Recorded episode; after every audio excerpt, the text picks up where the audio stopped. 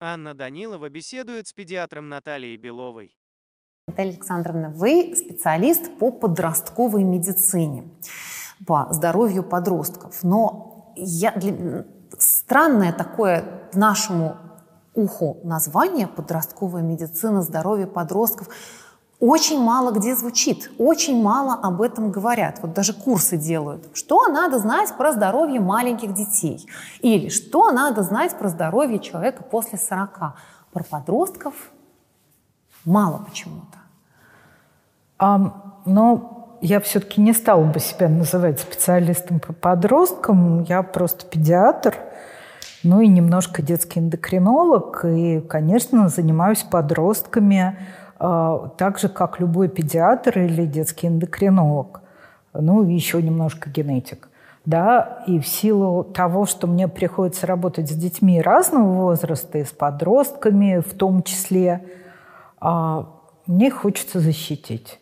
Потому что, ну, правда, подростки – это самая уязвимая категория вообще даже не детского населения, но и взрослого, вообще самая уязвимая категория. Во-первых, потому что это вообще очень уязвимый период жизни.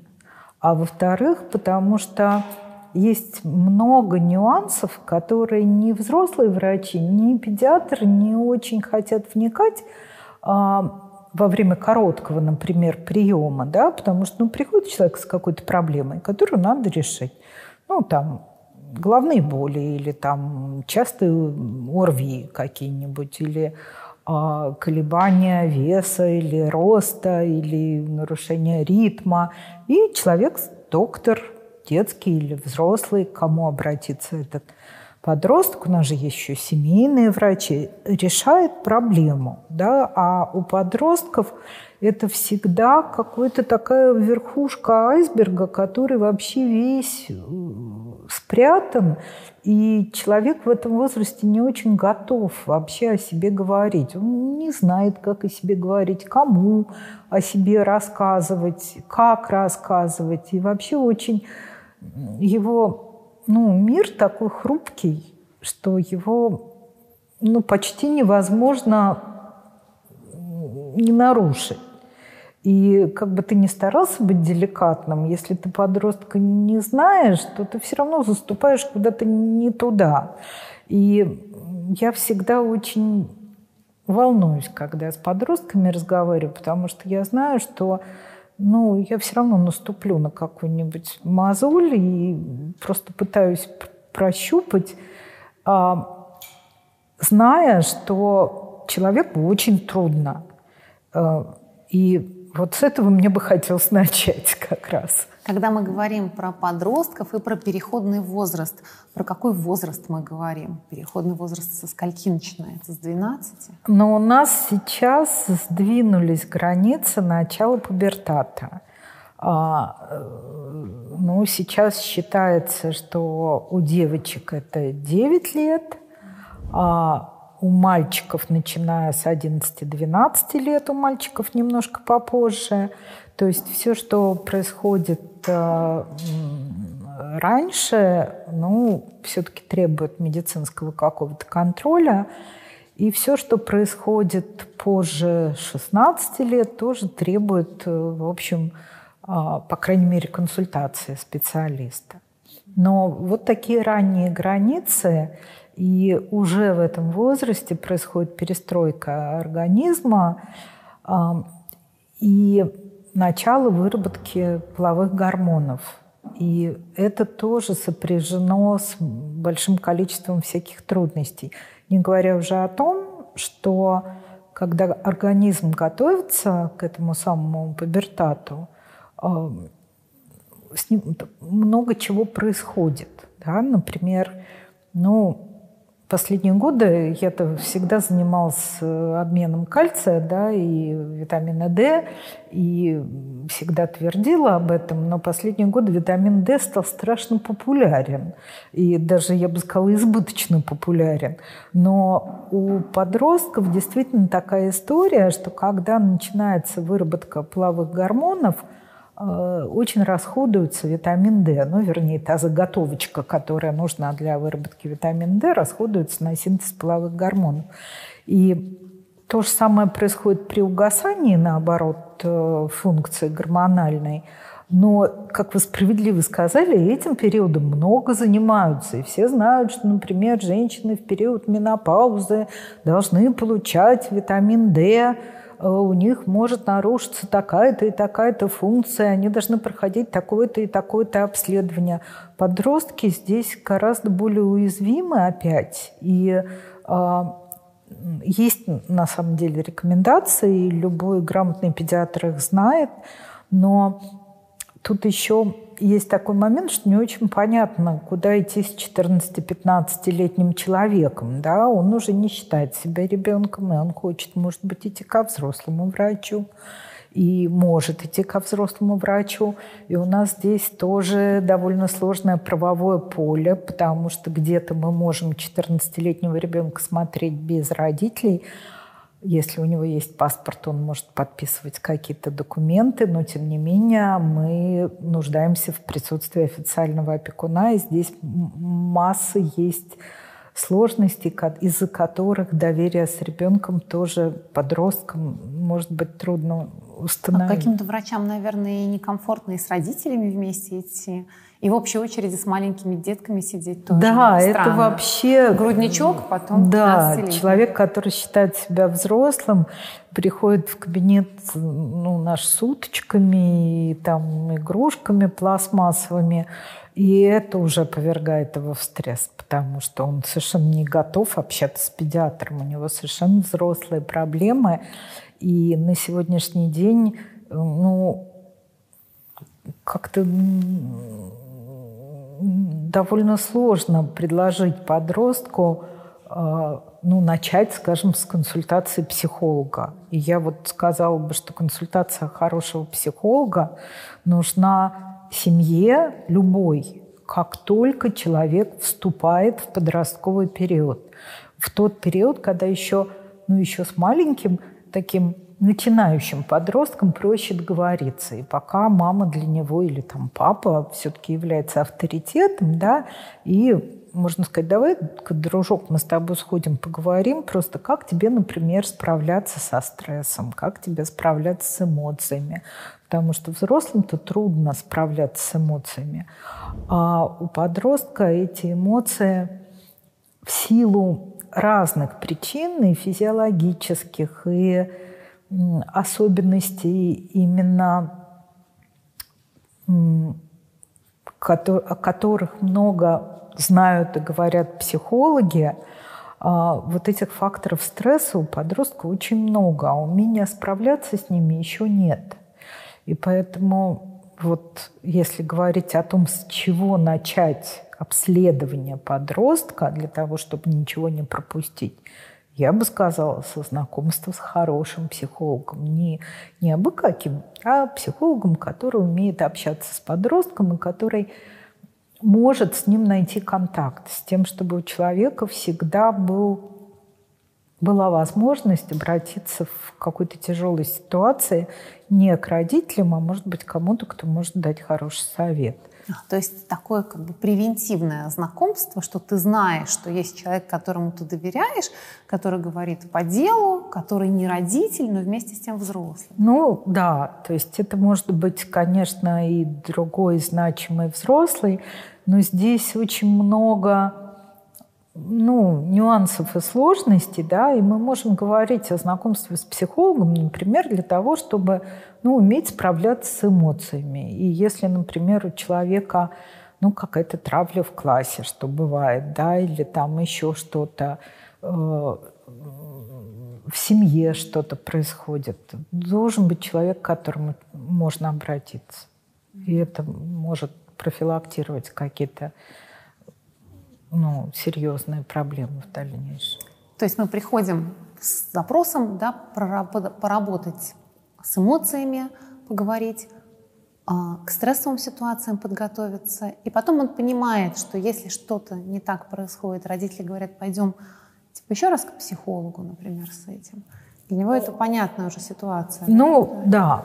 то есть это уже человек, может быть, с которым подросток знаком, потому что что еще про подростков важно знать, что это, наверное, самый стрессовый период в жизни человека. А, такого количества стресса, который обусловлен и психологически, и многими причинами, ну, например, тем, что очень быстро меняется тело, да, и мне кажется, не родился за всю историю человечества такой подросток, который своим телом был бы доволен как бы он не был прекрасен, да, ему всегда кажется, что у него или слишком длинный нос, или он слишком высокий, или слишком толстый, или слишком худой, и вообще у него неправильные ноги, он жирный, при том, что он совершенно нормальная масса тела, или наоборот тощий, как швабра. А, и вот это принятие меняющегося собственного тела само по себе приводит к стрессу. И еще что очень важно понимать, что подростки в основном реально себя плохо чувствуют. Это не придуманная история. Они реально себя плохо чувствуют. У них может много чего болеть, потому что у них неравномерно растут сосуды, да? у них могут быть какие-то колющие боли в сердце, у них может быть нарушение ритма, у них может нарушаться функция щитовидной железы в этот период. Ну, к счастью, это часто какие-то в основном приходящие вещи, но тем не менее в каждый момент времени что-нибудь может беспокоить, да, помимо вот этих проблем с тем, что собственное тело не нравится. А, и это самая важная тема для обсуждения среди подростков. Да? Это, это еще вопрос в том, какой компании этот человек окажется, да, не будут ли его обижать, потому что он, например, самый маленький, или у него есть лишний вес, или у всех выросли усы, а у него нет, или наоборот. Самый высокий. Или наоборот, самый высокий. А, ну, то есть проблем много, и для подростков это гораздо более значимо, чем для взрослых. Это их место в обществе, и их сверстники в этот момент становятся более важными, чем родители. И это очень важно понимать, что это тот период, когда этот малыш, для которого родители были совершенным авторитетом, и все, что они говорили, это было ну, единственным источником информации, родители уже не становятся авторитетом, а авторитетом становятся сверстники, и с ними их мнение важнее. И поэтому этот стресс от того, что вдруг я не такой, как надо, а вдруг я буду чем-то отличаться, я не попаду в то общество, в которое я хочу попасть, но ну, это правда очень трудно.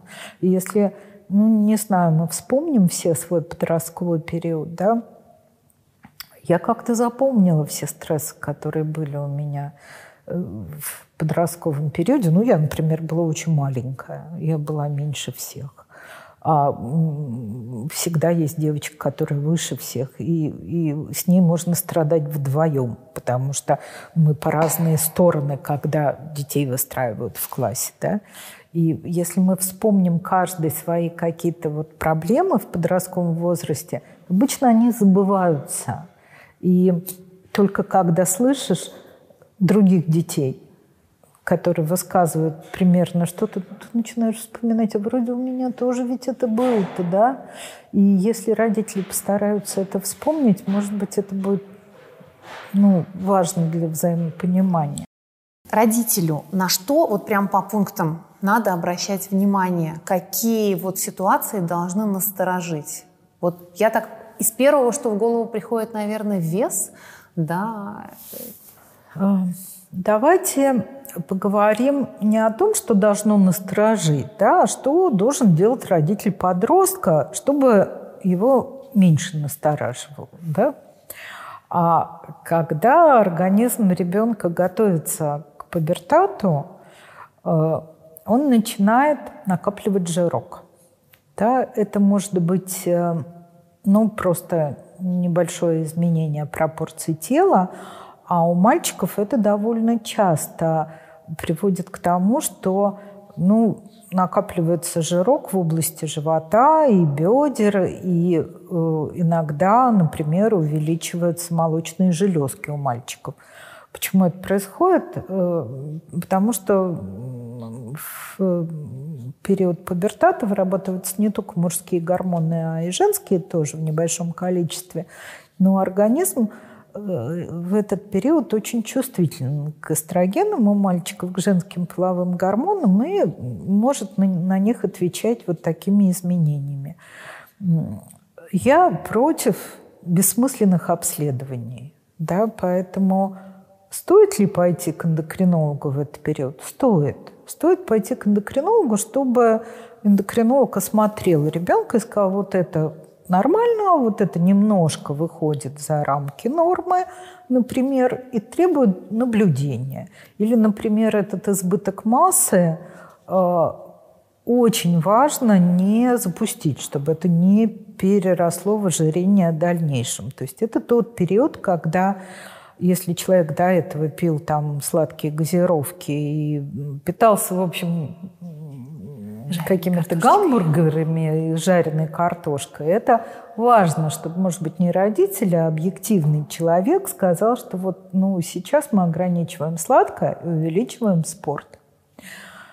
Про спорт хочу сказать отдельно, да, потому что мы знаем, что подростки постарше начинают уже заниматься с репетиторами, готовиться к поступлению в институт.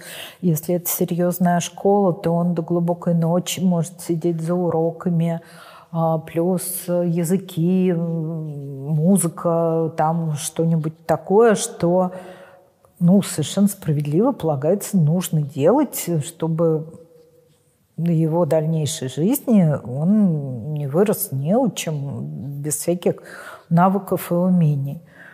Но подросток так устроен, что если мы его загрузим учебой, да, то мы приведем его к разным заболеваниям, а если это будет только учеба. Поэтому про спорт мы говорим не случайно, потому что ему нужна физическая активность для того, чтобы бороться со стрессом.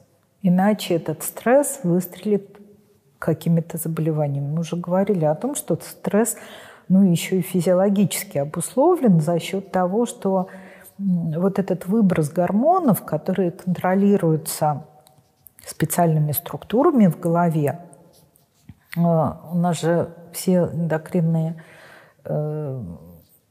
органы работают по механизму обратной связи, да, и э, если слишком много вырабатывается, то потом э, за счет контроля будет вырабатываться слишком, может быть, мало, да, и для того, чтобы эта регуляция была более полноценной и не нарушалась, мы не можем загонять его в стресс дополнительными какими-то факторами. Ну, например, отсутствием сна. Мы про это поговорим потом, потому что подростку очень трудно уложить себя спать. Почти невозможно. И ухайдокать его интеллектуальной работы, да, занятиями с репетитором, там, уроками бесконечными не удастся.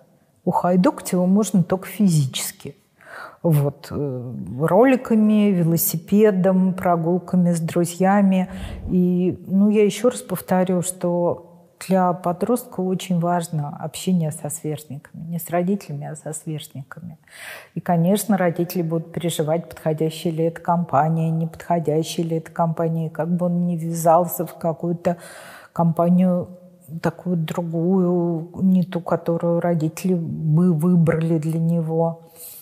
Но это важно для человека, да, если э, мы не можем на это повлиять, э, но тут уже, конечно, психологи должны рассказать, как тут правильно действовать. Но мы не можем запретить общаться. Но мы можем, например, поспособствовать тому, чтобы это общение происходило в движении, чтобы человек играл со сверстником в футбол, не знаю, волейбол, баскетбол, катался на скейте или на роликах, или велосипеде, проводил время в движении. И тогда у нас есть шанс, что он все-таки будет засыпать не в три часа ночи и не будет вставать в час. Вот. Что к сожалению, самая частая жалоба родителей. Нарушение сна, невозможность вовремя. Вообще, во сколько надо ложиться спать и какие есть нормы по сну у подростков? Какая ну, должна быть вот идеальная у подростков, картина? ну, 8 часов человек должен спать, да. А если человек сидит в соцсетях до трех часов ночи и вообще играет с компьютером или сидит у мелькающего экрана, ему трудно заснуть. Это известный факт. Это любой человек, не только подросток. Но если у него есть дефицит общения живого, у него нет другого способа, как не компенсировать это общением в соцсетях. А общение в соцсетях способствует зависанию до ночи и потом вставанию в час дня.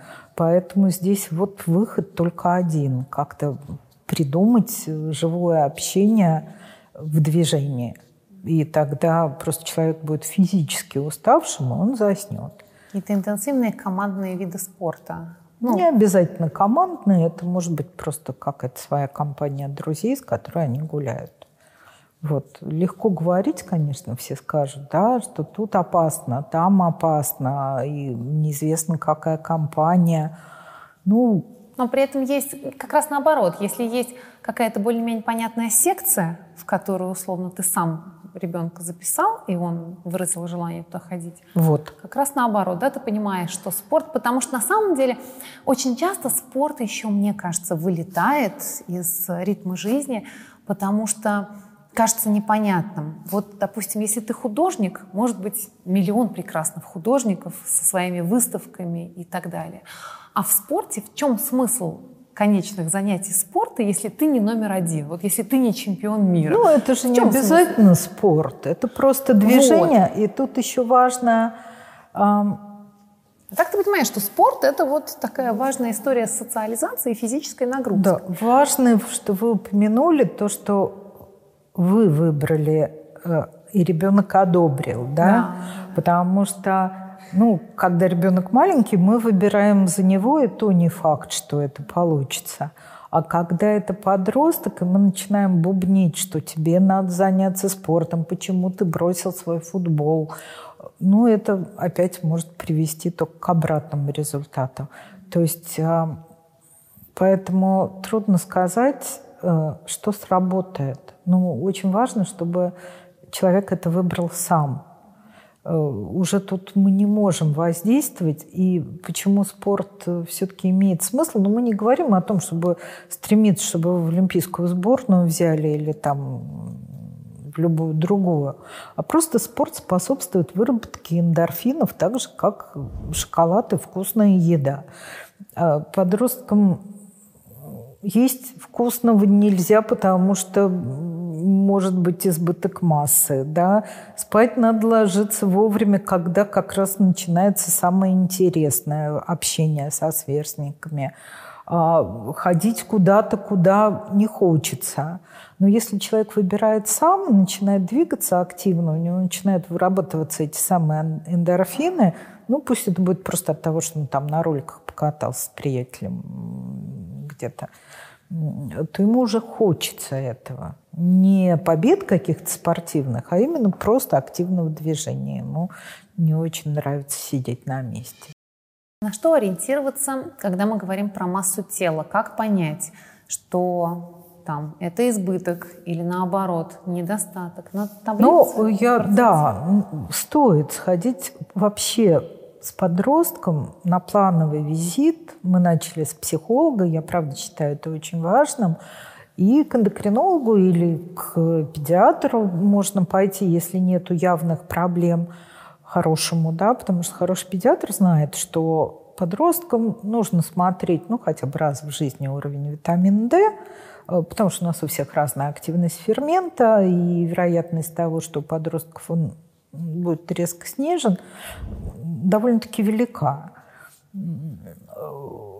И уровень гормона, контролирующего гормоны щитовидной железы. То есть не, не надо смотреть все гормоны щитовидной железы, включая антитела, как очень часто приходят с огромной простыней анализов. Это лишнее, но это просто скрининг. Это мы живем еще в зоне дефицита йода, и подростков это может касаться очень сильно.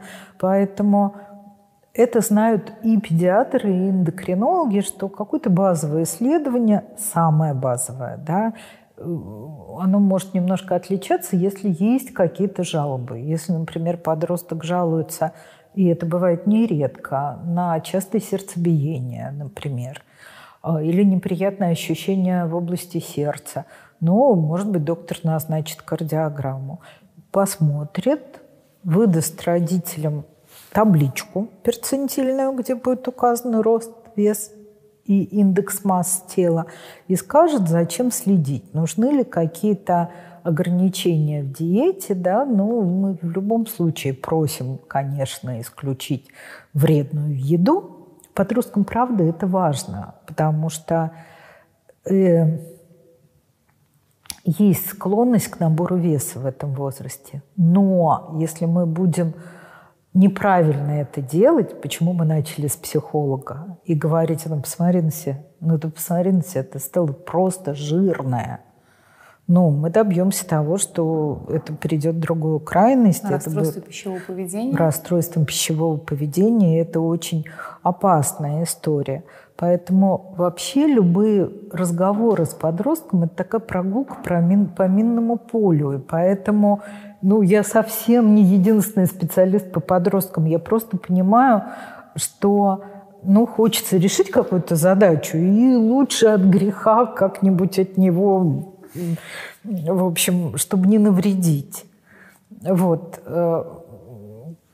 В разговоре про еду я правильно понимаю, что мы должны делать акцент на том, что мы стараемся питаться здоровой едой, и это там здоровое питание, а не тебе надо меньше есть, потому что ты там толстый, жирный, никуда не пролезешь, никуда не влезешь. То есть на здоровье, да, мы делаем. Мы можем, конечно, очень много об этом говорить, но если подросток приходит домой, у него папа ест свиной отбивной, жареной картошечкой, а мама наворачивает тортик, ему говорят, а вот тебе авокадо с руколой – ну, так не работает, а, потому что это значит, что вся семья должна как-то подстроиться к тому, что перейти на правильное питание, и тогда это будет какая-то там норма жизни, а, и постепенно можно к этому человека приучить. Вот. И в любом случае мы просто говорим о том, что, ну, скажем, от сладкой газировки легко отказаться. Через да. 10 дней ее просто перестанет хотеться. Вот. И всегда можем найти выход, чем ее можно заменить. И всегда спрашиваем человека, а что ты любишь? Потому что лишить человека того, что он любит в этот сложный период, это вообще преступление, да, потому что тогда жизни не будет никакой. Если даже он очень толстый, прибавил там 20 килограмм там, на год, с детьми не работает, как со взрослыми, да, так, с завтрашнего дня ты не ешь вот этого, вот этого, вот этого.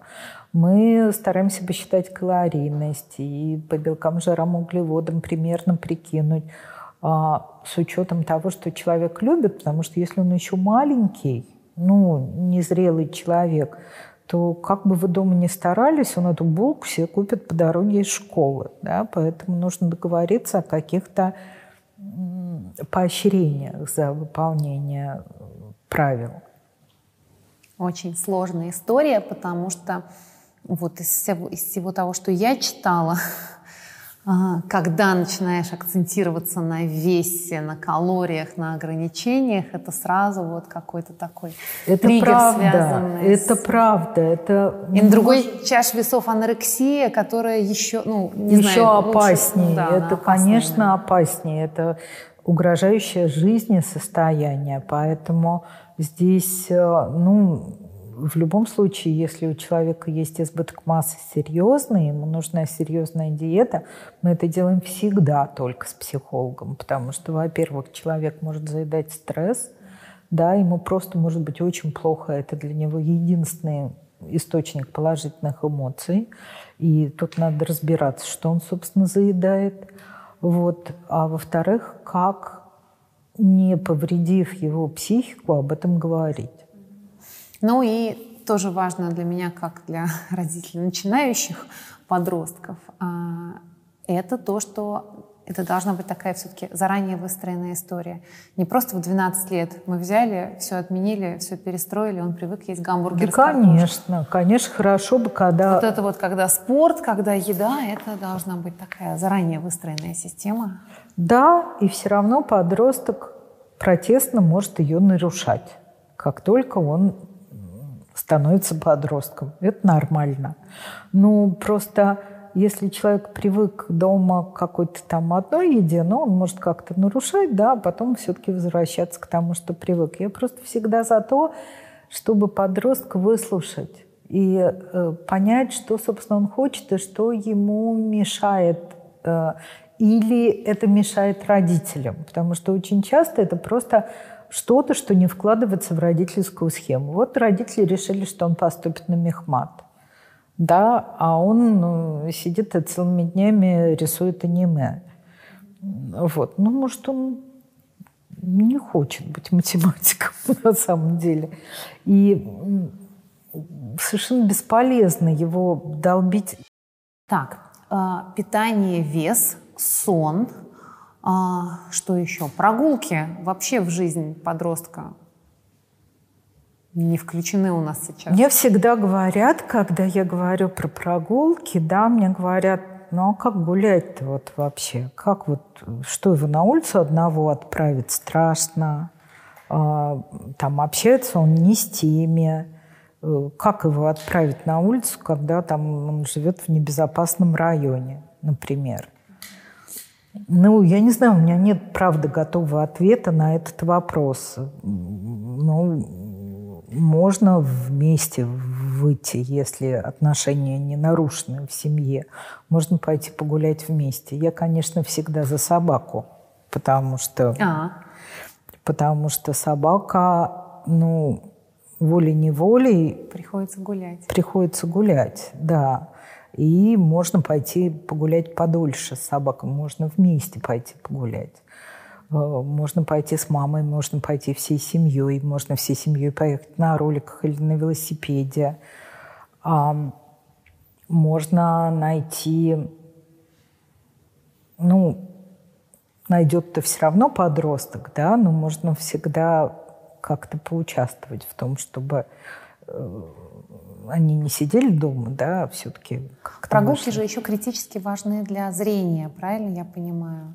объем солнечного света, объем дневного света, он прям очень сильно отражается. Ну, я не знаю, честно. Правда, не знаю, насколько это важно для зрения. А, очень часто для зрения, для того, чтобы... Это очень хороший вопрос, чтобы не было, скажем, головных болей. Для хорошего зрения у человека, у которого оно в этот период может меняться, нужны хорошие очки – это вот важный момент, потому что подросток обязательно должен быть осмотрен офтальмологом, как только его тело начало меняться. Потому что меняется все, и если человек носил очки для этого, у него может очень измениться ну, там, диоптрия, и очки важно подобрать хорошие, потому что тогда это очень много проблем решает. Про солнечный свет не знаю. И честно сказать, по ну, нашей жизни, да, представить себе жизнь подростков, которые учатся в хорошей школе, он освобождается хорошо, если в 4, да, и зимой солнечного света уже в это время нету. Ага. И потом у него репетиторы могут быть, или язык, или музыка, или что-то Вот я такое. читала исследование, что где-то в Азии проводили прям эксперимент, и в Китае, и, по-моему, на Тайване. А, Детям включили в расписание час прогулок, и у них сразу показатели по миопии изменились. А, Ну, на самом деле это есть вот в разных офтальмологических книжках, но при этом, слушайте, а где вот этот часто вообще брать? Его получается? просто, при том, что мы живем в очень слабо освещенной как широте, на очень слабо освещенной широте, а, ну, у нас, правда, мало солнечного света. Ну, что поделаешь. Вот нам повезло сегодня, да, у нас есть солнце. Но сколько у нас таких дней в году у нас? В общем, все равно все скрыто тучами.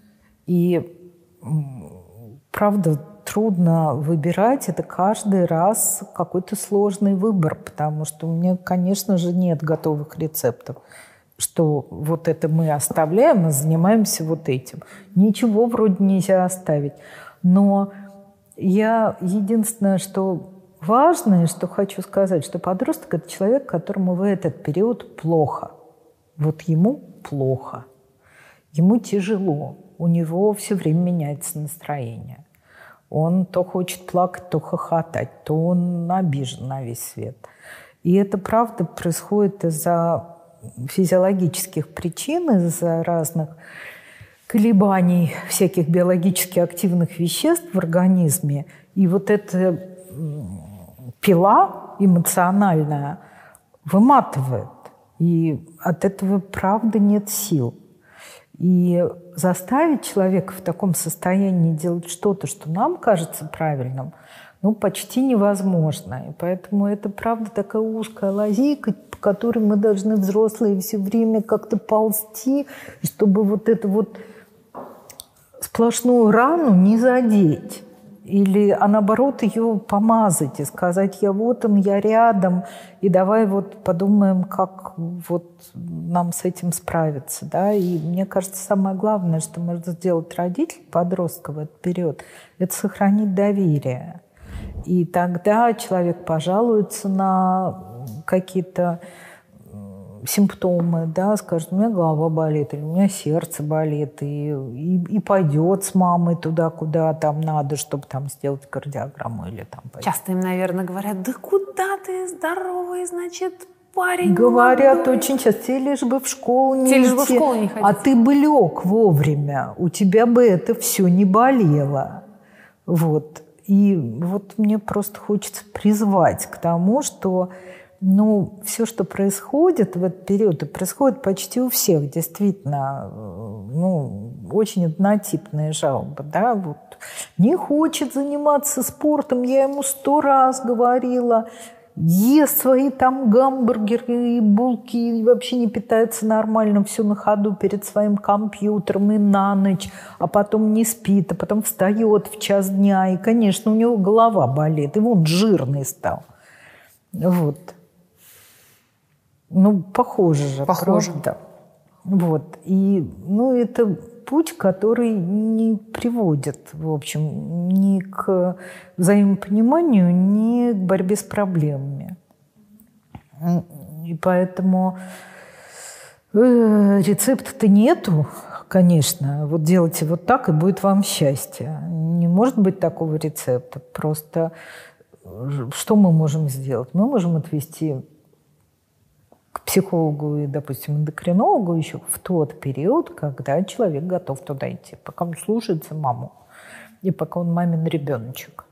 И познакомиться. И, кстати сказать, девочек э, в период э, начала пубертата стоит познакомить с гинекологом, да, потому что ну, перед началом месячных нужно делать ультразвук, посмотреть.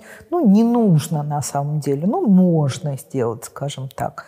Если все в порядке, то нужды в этом специально нету, но как-то сделать так, чтобы для ребенка это не было чем-то вообще из ряда вон выходящим, позорным, и просто чтобы она знала, что это визит, который ничем неприятным не закончится, а просто разговором с хорошим человеком, который объяснит, что может болеть живот у девочек, например, перед началом месячных. Да, за а с какого возраста вообще рассказывать про Ну, в 9 лет, например, пора. Да, это еще зависит от того, э, в семье, когда что началось, потому что есть э, такие поздние цветущие, рано цветущие. И если, например, в семье э, уже полностью расцвет пубертата к 10 годам, это совершенная норма теперь вот, немножко все пораньше стало, да, то в 9 лет уже прям точно надо рассказывать. Если в семье, ну, ближе к 14-15, а детеныш еще совсем детеныш, и еще даже ничего не растет, и даже не припухает нигде, ну, можно чуть-чуть попозже посмотреть. Но сейчас есть масса чудесных книжек, и можно об этом рассказывать по чуть-чуть, потихоньку. А какие, на какие красные флаги самим родителям ориентироваться? То есть мы должны озаботиться, в каком случае, что сигнал, что идем к врачу. Ну, например, отсутствие симптомов полового развития к 16 годам. Угу. Тут, пожалуй, и у девочек, и у мальчиков, хотя у мальчиков это может быть достаточно часто совершенной нормой – просто поздним таким пубертатом.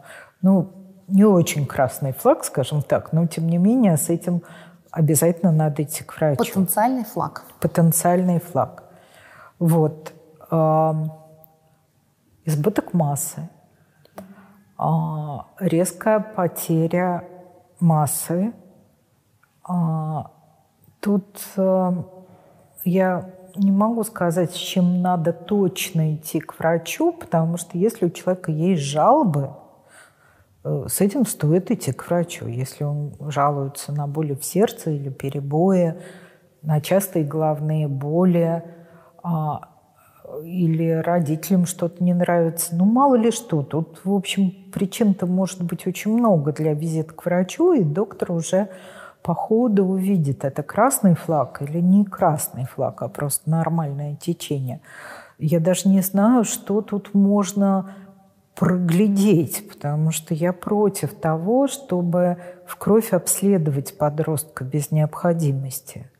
У нас есть диспансеризация. Ой, мне кажется, проглядеть несложно. Я вот, например, в 15 лет весила 80 килограмм родив четверых, четверых детей, вешу примерно столько же, чуть меньше, чем я весила в 15 лет. Вот, хотя часть моего веса из-за довольно тяжелой кости. Все мои бабушки и моя мама все мне говорили, да все ж прекрасно, статная русская красавица. Да, конечно, там макароны на ужин с мясом, никакой проблемы в этом нет. И вот эта история про проглядеть, не заметить и считать, что это абсолютная норма, и она же у нас русская красавица. Да ты посмотри на девушку с веслом. Ну а какие они все? Аня, сколько у вас рост был в это время? 175. Ну, на самом деле я не вижу тут красного флага. Да? Есть красивая русская девушка с избытком массы. И это не медицинская проблема. И вы в какой-то момент чуть-чуть повзрослев, посмотрев на себя в зеркале, сказали, нет, я не хочу весить 80 килограмм, я хочу весить 68, например. И приняли меры сами, да, э, я, ну, просто это не ожирение. Я просто к тому, что на самом деле для родителей очень часто вроде бы проблема очевидна, например, проблема очевидна ребенку. В 9 лет мне поставили ожирение третьей, самой маленькой степени. Третья? Первой. А, значит, первой степени. Ну, какой-то, короче, в общем, самой маленькой. Мы случайно оказались в санатории. В 9 лет мне что-то там 36 килограмм было. Я за время пребывания в Одесском санатории сбавила 4 килограмма, разрушила все показатели, потому что все дети должны набирать вес. А я, так сказать, им скинула. Они меня счастливо отправили домой. Ну, то есть никто, да. И сказали, скажи бабушке, чтобы оладушками тебя больше не кормила. Ну, то есть очень часто в семье это несложно проглядеть. Правда это правда, особенно бабушки, которые, ну как же, внуков надо накормить. Выражение любви – это накормить. Выраж... Вообще у нас выражение любви, особенно почему-то у бабушек, это всадить в ребенка еду. Да? И, ну, поэтому Но тоже случайно... понятно, откуда это все пошло. Понятно, да, Да. это понятно. И столько было всякого сложного. И, И голода, и всего, что, и- конечно, хочется да, в первую очередь и бабушки накормить. от бабушек тоже слышали, что голод э, вот это самое страшное, что может быть, что можно там кормить, да, и, И проблемы, и, и проблемы детского ожирения в послевоенные и военные годы наших бабушек, ну, по крайней мере, нашего поколения, все-таки особо не стояло.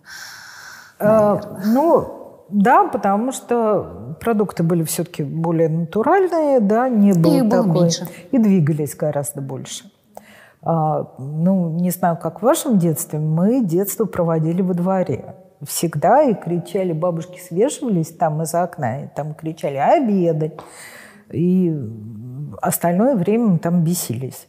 И сейчас этого действительно нет. И ожирение детское – это огромная проблема. И правда бывает, что, ну, я всегда рассказываю историю, которая меня очень умилила. У меня муж кардиолог, а, приехал к пациенту и увидела, что там, ну, такие три шарика. И папа, мама и очень толстая девочка. И Написал им а, ну, примерное меню для борьбы с атеросклерозом, ожирением, и сказал, вот прям на холодильник вешу, и вы на него смотрите. Приехал к ним через год и увидел, что они в два раза больше, и спросила, а вы как-то соблюдаете вот эти рекомендации? Они говорят, да перед каждой едой. То есть полезные продукты они ели перед, Перед каждой перед едой. Вот. И это просто культура семьи. И тут э, Я переводила, как переводчик, вот прям хочу сказать, а, пару лет назад американский какой-то базовый тип справочника фельдшера. А, Там были очень конспективно изложены современные стратегии лечения всех болезней по алфавиту. Ну вот если у вас то-то, обратите внимание на то-то, все болезни, все рекомендации начинались со сбросить лишний вес. Недержание мочи, первым делом сбросить лишний вес. Там астма, сбросить лишний вес. Болит спина, просто вот первая рекомендация шла вообще везде. Просто легко сказать.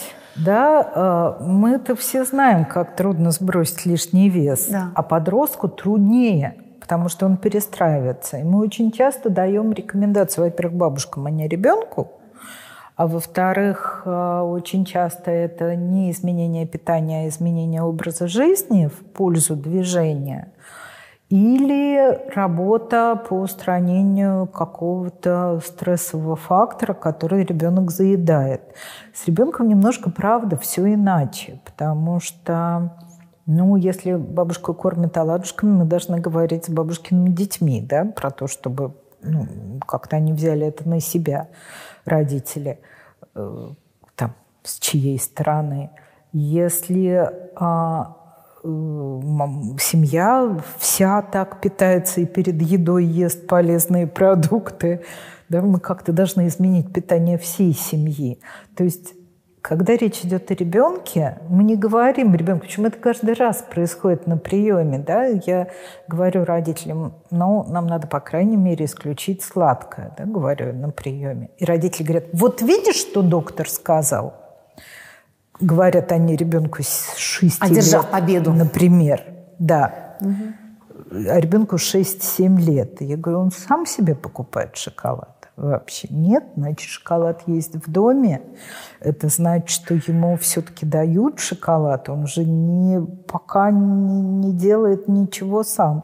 Поэтому это всегда работа с семьей, а не с ребенком. И это большое отличие от взрослых. И с ребенком, если мы не договоримся, а будем ну, говорить, вот твоя тарелка, и все, вот иди в школу, вот это потом следующая твоя еда такая же будет э, в обед, то он точно съест на переменке что-нибудь у своего друга, например, или в столовке. Да? Поэтому мы не допускаем, во-первых, ну и мы про взрослых тоже не допускаем, когда с ожирением боремся, чтобы человек был голодный. Это неправильно.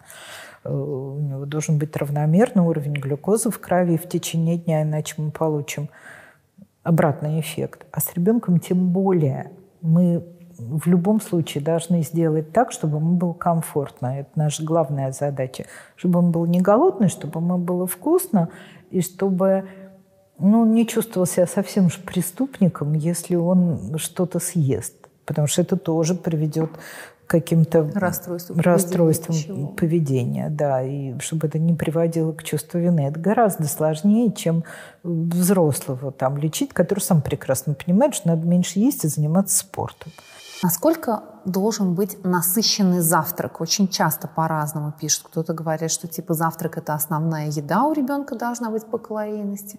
Кто-то наоборот, типа минималистичный. Есть какие-то здесь у Дети разные, да, дети разные. Я немножко расскажу про еду. Да, это прям важно, потому что начинается все, конечно, не в подростковом возрасте, а гораздо раньше – когда до сих пор во многих очень семьях, пока не доешь, не встанешь из-за стола. Да? Я старалась, я готовила, а ты тут вот мне все оставил. А, и, и докармливать ребенка трехлетку, например, да, потому что на тарелке что-то осталось. И мне в этом видится вообще какое-то неуважение к личности человека, который не имеет права чего-то хотеть или не хотеть. В три года у человека есть желание, ну, он может хотеть есть и может не хотеть. Да? Если мы ему даем, пытаемся его впихивать в него еду, когда он сыт, мы приводим к перерастяжению желудка, к рефлюксу, к нарушению перистальтики, запоров и к ожирению в дальнейшем. Да? И то, что человек ест большие порции, чем ему надо – и еще два заблуждения, собственно, про него хотела сказать, что как же без каши утром, да, и как же без супа в обед. Вот суп в обед – это, мне кажется, совершенно российская традиция, которая из той же серии, что вот бабушки кормят оладушками. Суп – это очень сытно. Это очень сытно и очень калорийно. Поэтому, ну, и как бы подешевле, чем что-то такое делать. И вот эта вот дешевая э, такая еда на весь день. И традиционно было, ты вот супу съешь, и весь день будешь сыт, от голода не умрешь. Суп есть не обязательно. Отсутствие супа не приводит к гастритам. Не обязательно есть суп. Толстым детям суп есть только овощной, пожалуйста, и опять же... Неспровержение устоев. Неспровержение устоев. Если ребенок не любит суп, ну и ради бога, пусть он его не ест. Если ребенок толстый и не любит суп, ну и слава богу, он меньше съест. Другое дело, что если он толстый и все время голодный, то какой-нибудь овощной суп утолит его голод при небольшой калорийности. Но если вы толстому ребенку наливаете борща и еще второе, это очень большое количество калорий. Это не может ну, человек съесть столько. Ну, одно блюдо в день и салат. Клетчатка должна быть. И очень часто родители жалуются, что ну как мне быть, он не ест овощи, он не любит овощи. Ну, не любит овощи. Ну, очень мы сейчас немножко не про подростков, а про то, что предшествует подросткам. Потому что менять привычки, которые уже устоялись, очень трудно. Да? Если шестилетнего ребенка засовывают ведерко борща, а потом ну, котлету с гарниром и компот Овощи с булочкой, уже не влезут. То, ну, во-первых, овощи не влезут, а потом нам будет очень трудно, когда он в подростковом возрасте станет толстым, ограничивать его в еде, потому что его желудок уже привык к этим объемам. Овощи хорошо скармливаются во время таких вот типа перекусов того, что да. стоит на столе, особенно если оно нарезанное. Морковочки какие-нибудь, да, что-то а такое. А неплохо это, если ребеночек все время ходит на кухню таскать морковочку Нет. или огурчик? Неплохо. Ну, хуже, чем если, хуже будет, если он будет таскать шоколадки и конфеты, да, морковочку, ради бога, почему нет? Таскать морковочку. Вообще мы стараемся все-таки не ломать детей об коленку, да, и тем более подростков. Мы стараемся как-то, ну, на, эм, вот это вот, это правда, это такая рана живая, и где все страшно болезненно. А здесь обидно, здесь страшно, здесь больно. И гораздо труднее э, подростку, чем взрослому человеку делать что-то, что ему не хочется. Ему правда это трудно, потому что у него много разного там внутри происходит. И поэтому ну, нам надо придумать, что ему хочется. И как вот это хочется э, осуществить с учетом наших планов. Это очень трудная задача, но если мы не будем идти от его желания, мы просто придем к обратному. А, если нам хочется, чтобы ребенок похудел, да, мы должны изменить питание всей семьи. И мы должны выяснить, что он любит, и из этого отобрать то, что он может есть, и сказать, а вот пельмени, которые ты любишь больше всего на свете, если мы вот это все с тобой выдержим, мы воскресенье. Подростки начинают пить сладкие энергетики и кофе понемножку. Про энергетики. Очень много вопросов про это, правда. А, потому что часто спрашивают, насколько это вредно и что делать, когда запрещать, когда начинать запрещать, сколько разрешать. А, это, конечно, не полезно, да, потому что, помимо всего прочего, энергетики – это сочетание кофеина и большого количества сахара. И при том, что это не критичное количество. Если человек пьет один-два энергетических напитка в неделю, у него нет скрытого генетического заболевания, при котором это противопоказано, к сожалению, были случаи, когда энергетические напитки плохо кончались в больших количествах. Но это связано с дефектом обмена, который они провоцировали. И были даже какие-то работы, что они вызывали жизнеугрожающее нарушение ритма.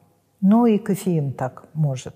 Но это опять про запреты, потому что нам важнее договориться, чем запретить. И поэтому мы не запрещаем, а говорим, сколько можно энергетических напитков. Но знаешь, это кофеин, это большое количество сахара, это вызывает выброс адреналина на короткое время, а потом ты будешь вялый и тебя будет мутить. Вот оно тебе надо, ты сам реши. Угу. Подросток должен сам делать выбор, и ему нужна информация навязанная. И, на мой взгляд, просто скорее, а, если вы ему запретите совсем, то он выпьет три напитка подряд, это может быть реально опасно. Угу. Или если вы ему объясните, к чему это может привести, он сам 20 раз подумает, чем это Вот пить. сейчас много стало образовательных программ, которые подробно показывают, что с организмом происходит, если вы делаете одно, второе, третье. При алкоголе, при курении, при энергетических напитках. То есть вот заходить через такую научную, наверное, сторону. А, если вы будете предлагать э, какие-то внешние источники информации, это вряд ли, мне кажется, будет авторитетом для подростка. Это просто можно походя вот объяснить, ну, слушай, я вот это не пью потому-то и потому-то. Мне неприятно, что меня потом мутит, и слабость потом возникает за этим подъемом. Ну, лучше я выпью крепкого чаю, чем это буду пить можно себя приводить.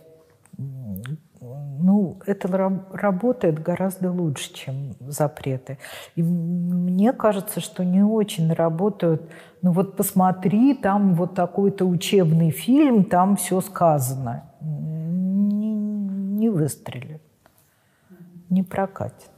Ох, с головными болями у подростков. Что, в каком направлении, как обследовать, как разбираться? Тут просто огромное количество вариантов. вот эти да. Стоит по мере давления, если болит голова. Да. и дальше разбираться все-таки с врачом. Это часто головные боли напряжения. Одну причину мы уже обсуждали. Это то, что старые очки больше не годятся, например. А это может быть связано с быстрым ростом. Если человек за лето вдруг взял и вырос на 20 сантиметров. Угу а, не все успело перестроиться в позвоночнике, в сосудах там, и так далее. Еще тогда мышцы, кости болят, вот эти все ночные боли. Мышцы, роста. кости болят, и ночные боли очень часто связаны с дефицитом витамина D. Про него надо помнить. Я почему говорю и назначаю обычно подросткам обследование для того, чтобы определить уровень витамина D. Мы когда-то без этого прекрасно обходились. Ну, просто назначали обязательно. Но так как это можно сделать? Это тот период, когда это сделать стоит. Ну, мало ли, может, человек не пьет витамин D или пьет очень маленькую профилактическую дозу. Я, пожалуй, не знаю случаев, что подросток не пил витамин D, и у него был бы нормальный уровень. Ну, просто доза, которой он нуждается, может очень сильно колебаться.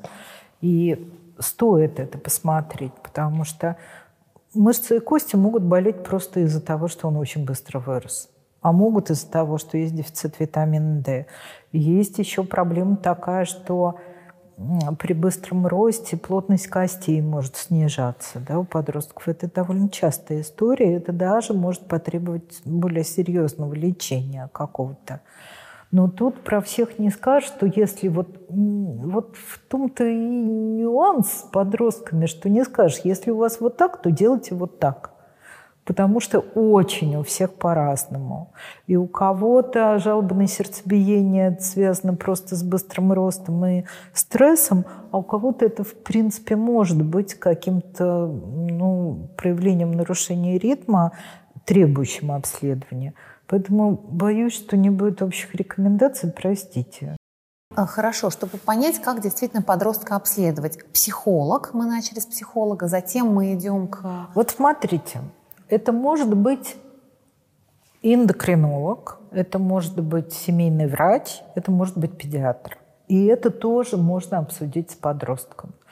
И визит к врачу, при том, что собственное тело – это такая больная тема в этот период.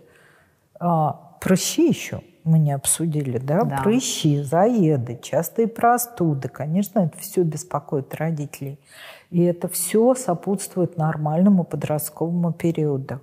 И это все очень болезненно воспринимается. Меняющееся тело, некрасивое какое-то, да еще с прыщами, сальными а волосами. можно подростковый возраст преодолеть без того, чтобы иметь проблемы с кожей? Решается как-то эта проблема прыщей? Ну, Кожа Или... меняется, но просто это тоже зависит от свойств кожи. У кого-то она становится просто плюс немножко чуть более жирной, да, поры чуть расширятся, волосы чуть более сальные, может один прыщик какой-то, а у кого-то это прям серьезная проблема. Вот если понимаешь, что проблемы с кожей уже начались, Кому? К дерматологу, к эндокринологу или вообще куда? Смотря какие проблемы. Если это действительно один прыщик, это может быть любой доктор. Я почему начала это говорить? Это стоит, так как тема болезненная, обсудить с самим подростком. И говорить, может быть, стоит о себе. Мне было бы спокойнее, если бы мы с тобой вот это пообсуждали, но ты выбирай, угу. кому мы пойдем во время приема будет то-то, то-то и то-то. А, я скажу, что меня беспокоит, что ты быстро вырос, у тебя болит голова периодически, а ты можешь сказать то, что беспокоит тебя. А, давай. А если мы рассмотрим ситуацию, что, в принципе, подросток готов, ну вот, если мама скажет, с больным желудком мы идем к гастроэнтерологу, с больными, там, с болями в голове мы идем вот к такому-то врачу. А, ты видишь, тебе там не нравится состояние твоей кожи, мы идем к такому-то врачу. Вот у меня вопрос скорее про то, что а насколько вот врач и какой может помочь при разных кожных проблемах подростковых? А, Оно все, скажем Ответ. так, лечится или это только пережить можно Нет, это лечится прекрасно все, да, просто виды лечения зависят от проявлений. Да? Это может быть просто два раза в день протирание салицилкой пятипроцентной, а может быть более серьезное лечение, ну прям серьезное, угу. там гормональное, если это, вернее, не гормональное, а там препаратами специальными. Вот вы очень важный вопрос затронули, что болит желудок гастроэнтеролог, болит голова к неврологу, а что там у нас еще Э, ну, что-то не ну, выросло ну, или болит, переросло, или горло болит, болит вот к лору.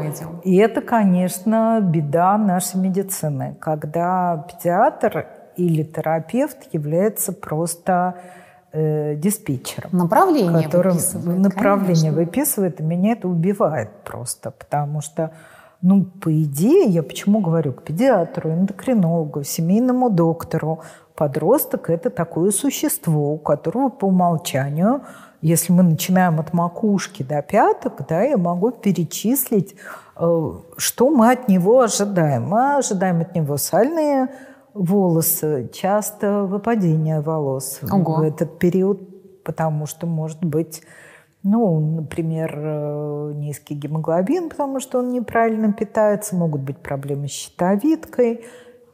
Дальше идем про головные боли поговорили. Ничего не видит и болит голова да, ухо, горло, нос все время не в порядке, все время какие-то простуды, ОРВИ, э, частые, гораздо чаще, чем были в предыдущей жизни. А зубы крошатся, в углах рта заеды, на лице прыщи, щитовидка увеличилась, а, лишний вес или э, рост – или лишний, или наоборот плохо растет, у мальчика вдруг выросла грудь, с какой-то стороны появилось нарушение осанки, у девочек болит Усики. живот бесконечно, появилось волосение не там, где хотелось бы, и она от этого в шоке, в совершенном и требует вообще родить ее обратно, да. Ну что еще? Ноги болят, спина болит, а, еще пахнет этот ребенок он начинает пахнуть. И этот запах такой, что родители говорят, ты что, не мылся сегодня? Да он мылся. Ну, просто подростки пахнут сильнее, чем взрослые. Им действительно надо чаще принимать душ, но тоже не ломая об коленку. А дезодорантами, вот, кстати, они могут пользоваться да, взрослыми они могут или пользоваться, и нужно быть? пользоваться дезодорантами в этот период, потому что подростки очень пахучие, да, когда Должны быть специальные какие-то детские, там, ну, какие-то мягкие или да обычные нет. взрослые? Нет. Уже взрослые. Все можно. Можно делать эпиляцию, если там есть нежелательные волосы, и девочку они беспокоят. Можно пользоваться дезодорантами, можно использовать шампуни, которые рекомендуются Лазерную взрослым. эпиляцию можно делать с подростком или лучше не стоит? А, не могу дать ответ на этот вопрос, но обычную точно можно. Про лазерную не знаю просто. Э, ну, вернее, не вижу, почему нет, но не владею вопросом насчет подростков. Так вот, вы с этим всем клуб... Да, и плюс хамит, и плюс вообще не спит. Это к психологу, да. к? Ну что, вот с этим клубком проблем. Это один доктор должен быть. Это один доктор, который ну, видит подростка во всей своей красе и говорит родителям, что ну, это нормально, и мы это переживем, но у нас есть ну, ряд вещей, которыми надо заняться. Ну, волосы выпадают, нам надо посмотреть кровь, нам надо посмотреть щитовидную железу. Да, ну, ноги болят, э, спина еще перелом вдруг случился на ровном месте, нам надо посмотреть уровень витамина D сердцебиение, забыли про него сказать, да, и сердце болит, э, жалуются, колет, когда быстро ходит, и там болит, и тут болит, вообще везде болит. Может быть, стоит делать кардиограмму. Доктор посмотрит и увидит там, ну... Кардиограммы, в принципе, достаточно для какого-то базового понимания того, да. что там стресс-тесты, холтер не нужны без? Ну, если в кардиограмме все нормально, то нет. Если человек жалуется на перебои в области сердца, мы видим нарушение ритма на кардиограмме, тогда да. А как отличить вот эти боли неврологические, или как они, невралгия, да, межреберная, от болезни сердца? Как по кардиограмме. принципе. Но иногда нужно дополнительное обследование, если что-то нас настораживает, да, или если мы что-то конкретное ищем. Я генетик все-таки, да, угу. если э, мне по, телефону там или пишут, когда записываются, говорят, что ну вот, вот так вот перечисляют это все и приводит подростка 14-летнего ростом метр девяносто два с особенностями телосложения, а, с очень плохим зрением и рассказывают, что его папа умер в области 36 лет. Угу. Например, у меня есть совершенно конкретное подозрение на определенное генетическое заболевание, при котором я буду прицельно обследовать сердце. Вот. Э, и не только. И что-то еще. Да? Если мы видим, что это обычный подросток, то никаких э, ну, каких-то уж особенно сложных обследований не нужно.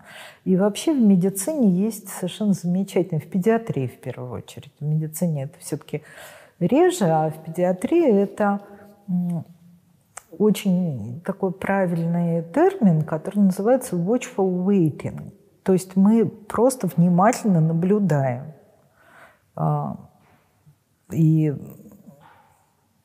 смотрим в динамике. Если что-то нам непонятно в этот момент, то мы что-нибудь ну, или проверяем, или То есть изменяем. это может быть вариантом нормы? Скорее всего, это вариант нормы. Вообще, к счастью, подростки по умолчанию здоровы. Да, это просто очень тяжелый период времени. И он, он очень нелегкий в первую очередь для подростка и только во вторую очередь для родителей. И вот это прям, мне кажется, главный тезис. А что из вообще депрессия, панические атаки, а, расстройство пищевого поведения, что напрямую связано с эндокринологией?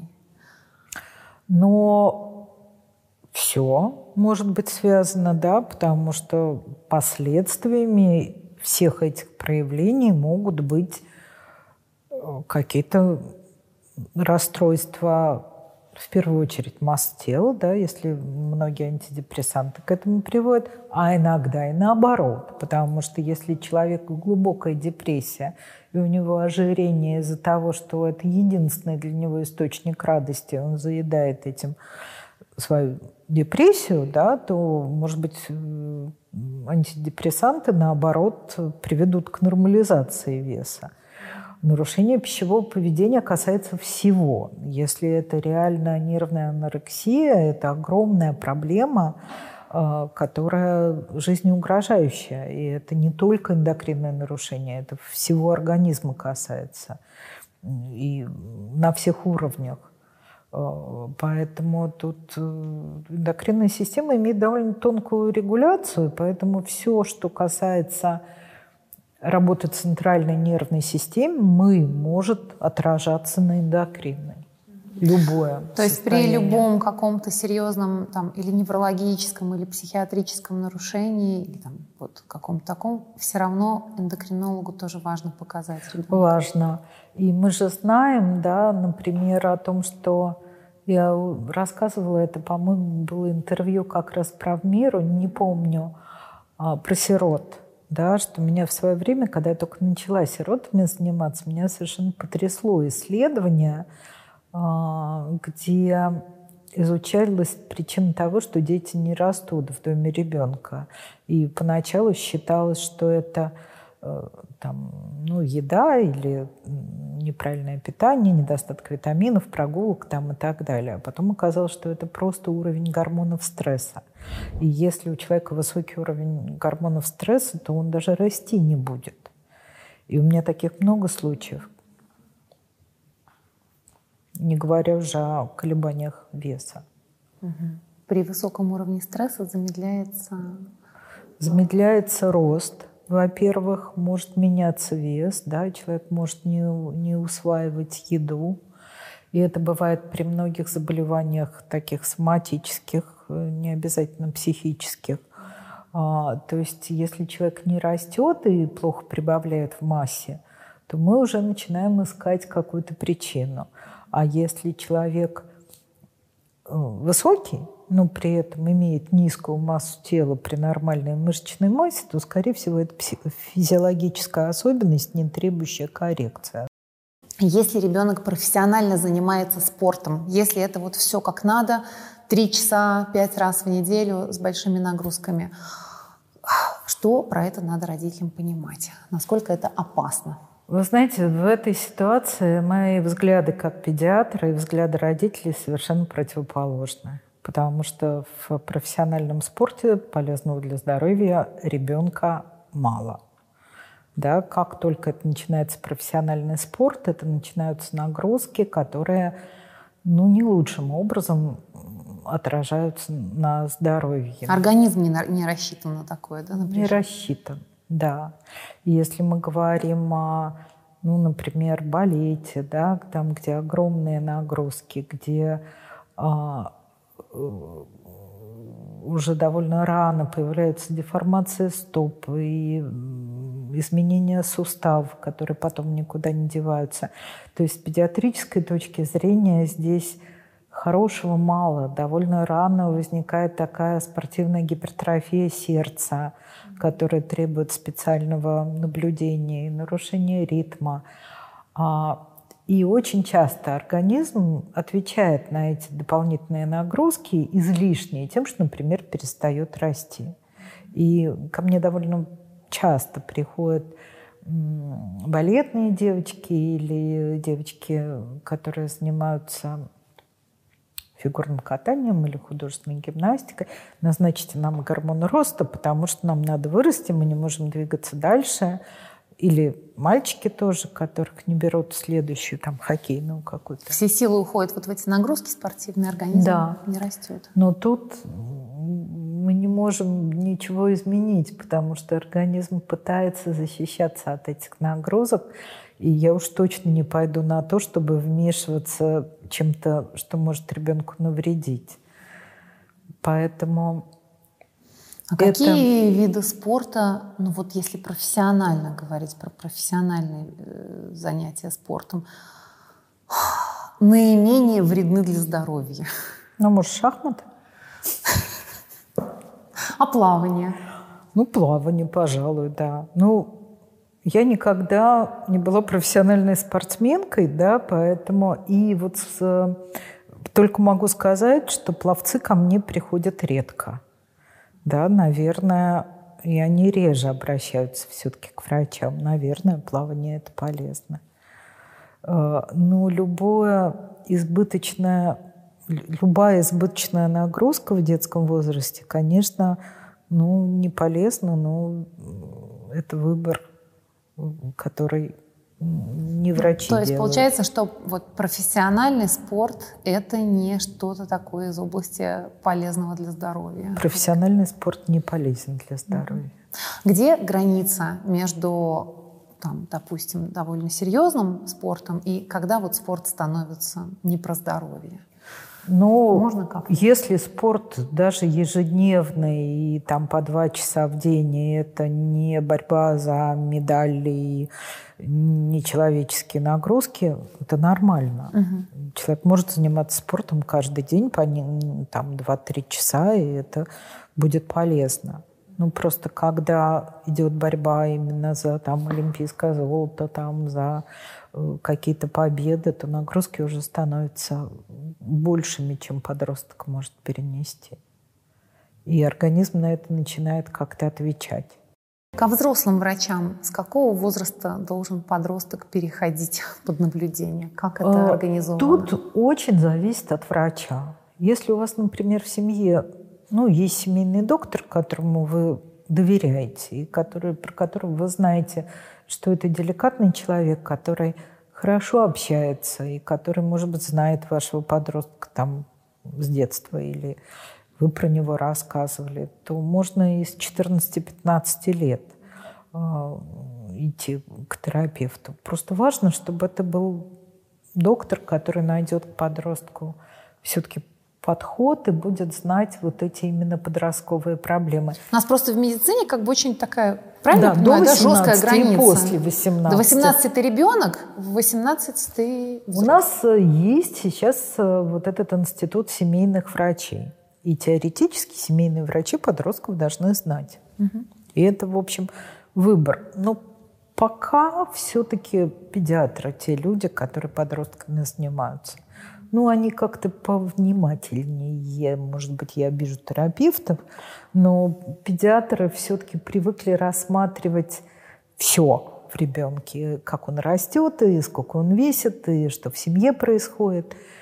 Ну, наверное, терапевты тоже. Ну, просто я педиатр, поэтому мне как-то так кажется. А вот если хроническое какое-то заболевание, то получается, что очень, которому нужна поддержка, ну, в терапии этого заболевания нужно постоянное ну, получение медикаментов и так далее. У нас очень... Ой, вот это очень важный вопрос.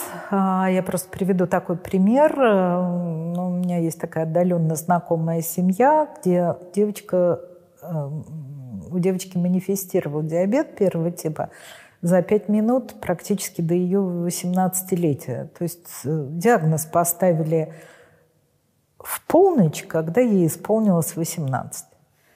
И все. То есть это значит, что как только человек переходит во взрослую сеть, он теряет все привилегии, которые есть в детском возрасте. И у нас, к сожалению, совершенно отсутствует вот эта система перевода э, детей с хроническими заболеваниями во взрослую сеть.